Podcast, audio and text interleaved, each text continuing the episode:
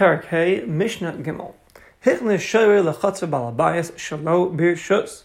One brings his ox into the courtyard of the Balabayas without permission.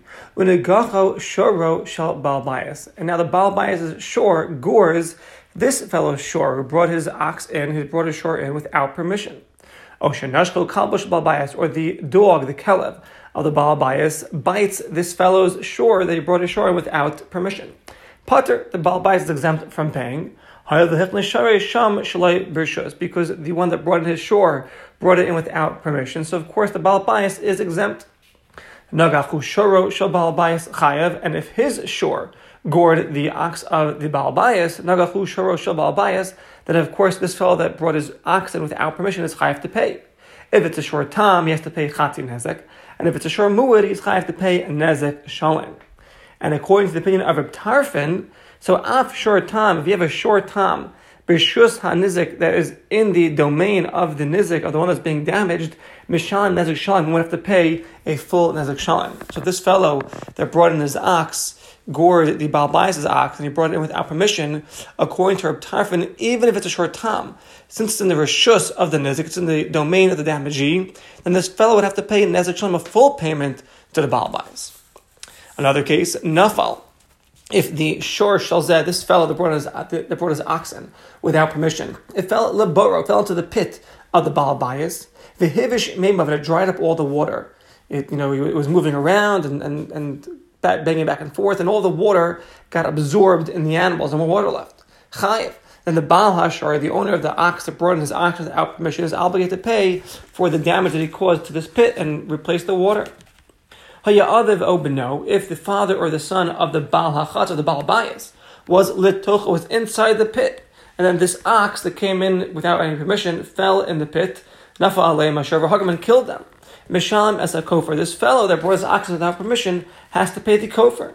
The Gemara explains that we're talking about a case Bishar Shahaya Muid Lipol Al Bani Adam where we have a shore where it was a muid to be falling on people in pits and killing them. Yark bar. He saw a vegetable. This ox saw a vegetable in the pit. V'nafal He fell into the pit because of the vegetable, and then he killed the uh, father or son that was in this pit of the Baalbayas. So the ox will be exempt from misa. We don't stone and kill the ox. The ox did not have the intention to kill the person; it wanted the vegetable. Therefore, we will not kill the ox. But the owners of the ox, of course, are chayav. They have to pay the kofer. And that which Mishnah mentions it was the father of the Baal Bias or the son of the Baal Bias that was in the pit. That's Lav Davka. Who didn't call it Achar? Could be anybody in the pit. Just, we mentioned the case which is more common, but really anybody that's in the pit that was killed, the one that brought in his ox would have to pay the kofer. Granted, the ox does not get killed because of this specific case, but the owner of the ox, of course, has to pay for the kofer of the one that his ox killed.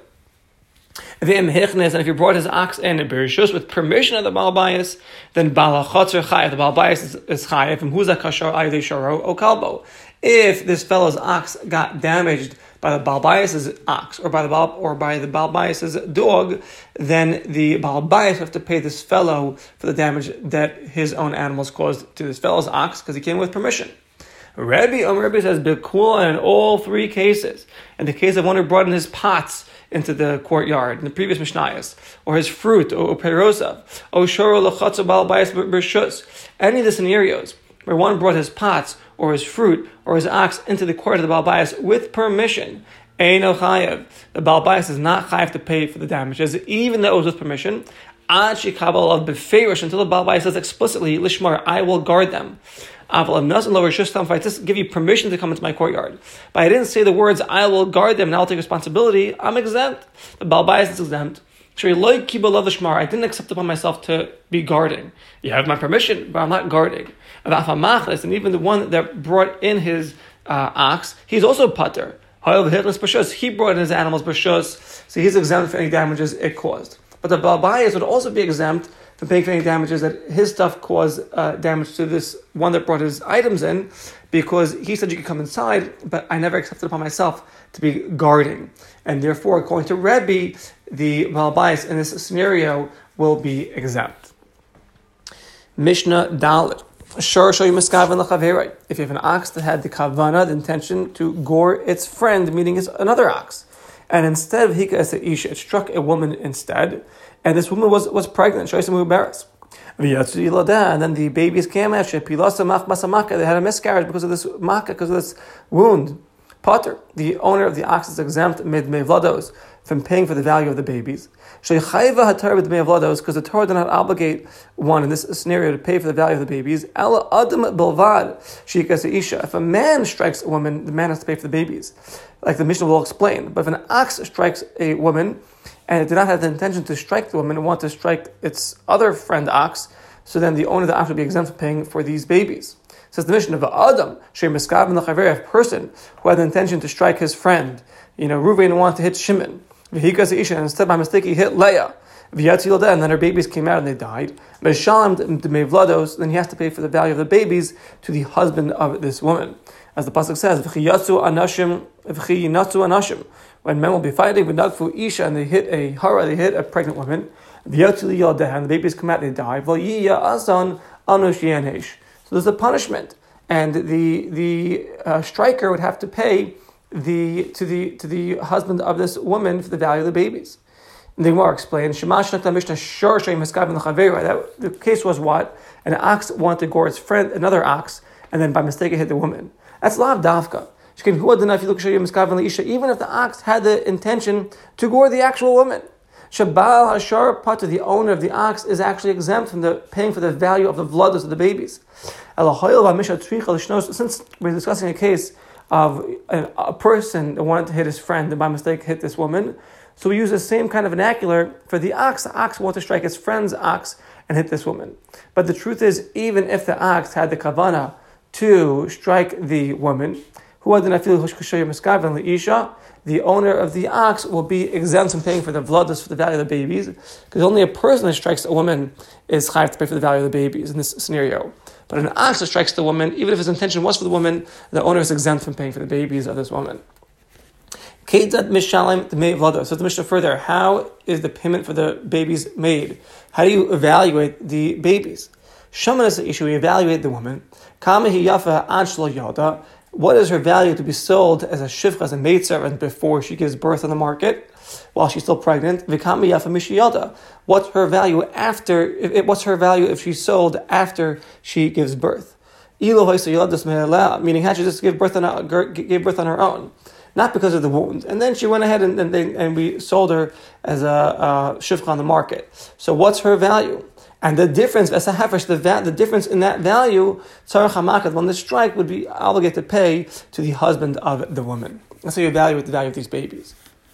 Amar Rabbi Gamliel says it, Gamliel, Im Kain, if so, that the striker, the makkah, will not have to pay anything. Why?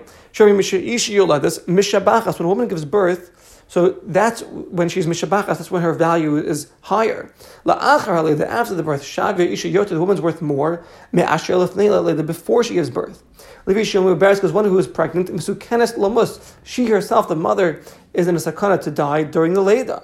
Therefore, she really has no value at all. And if we evaluate like this, says Rav Shmuel that the striker MK,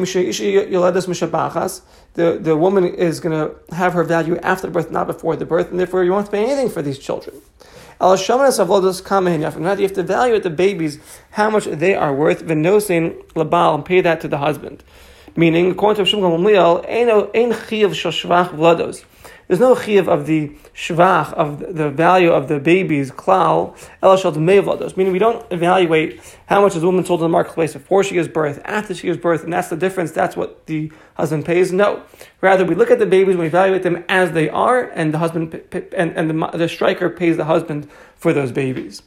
Uh, and the Gemara explains, Rabbi Shmuel Gamliel is talking about a case also over here where it's a carrot, meaning it's a woman who's giving birth for the first time. So for the first time, she's in a mat of a, of a sakana that she might die during the birth. Therefore, there's no shvach vlados. If a woman, it's not her first time giving birth, so since there's no sakana, then even Rav Shmuel will agree, there is this concept of shvach vados. So basically, according to Shmuel if it's the first time birth, we don't evaluate the woman and say how much is she sold on the marketplace before she gives birth, how much after, and the difference is what you pay for the vlados. Rather, you have to evaluate the babies as they are. That's all if it's the first time birth. If it's not the first time birth, then we go we'll, we'll go with the previous evaluation of how much is she worth uh, before she so before she gives birth, how much is she worth after give birth, and pay the difference. But according to the Chachamim. All the shvach of the vodah goes to the husband. So another point that's going to be different here is that according to the Chachamim, when you're paying for the shvach of the vlados, it goes to the husband. But according to Shmuel Gamliel, when you're paying for the shvach of vlados, it's divided between the husband and the wife. Okay. If she has no husband, no sinly yarshav, then the payment goes to the yarshim, to those that inherit the husband's estate. Yarshim shall habal. If she was a, if this woman that was pregnant, that was uh, gored by this ox, she was a shifcha kanana, a kanana maidservant, mishuchara that was freed. And she was married to an evid mishuchar, freed servant, or to a convert, to a ger. So there's no yarshim here at all. O Gioris, or the case was that there was a Gioris that was married to a Ger, or, an, or, or, or, she was married to a freed servant, and their husband died. So again, there's no Yershim. Potter. Now, the striker would be exempt, the owner of the, of the ox would be exempt from paying for the value, value of the vlados, the value of the babies entirely, because when a Ger, when a convert dies and there's no Yershim, Whoever goes and grabs his assets, he acquires them because there's no Yershim here. So this Makkah, the striker, he is already acquiring that which is in his hands. He doesn't have to pay it because there's no one to pay it to. so too with the Yisraelis that married a ger. That if the ger died, the striker is exempt from paying for the value of the vlados.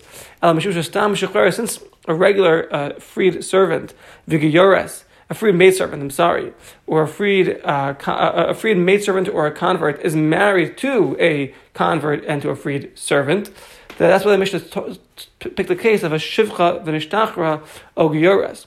But the truth is, then if it was a regular Yisraelis that was married to a ger and the ger died and there's no yarshim, so the makkah, the strike would be exempt from paying for the vlados entirely.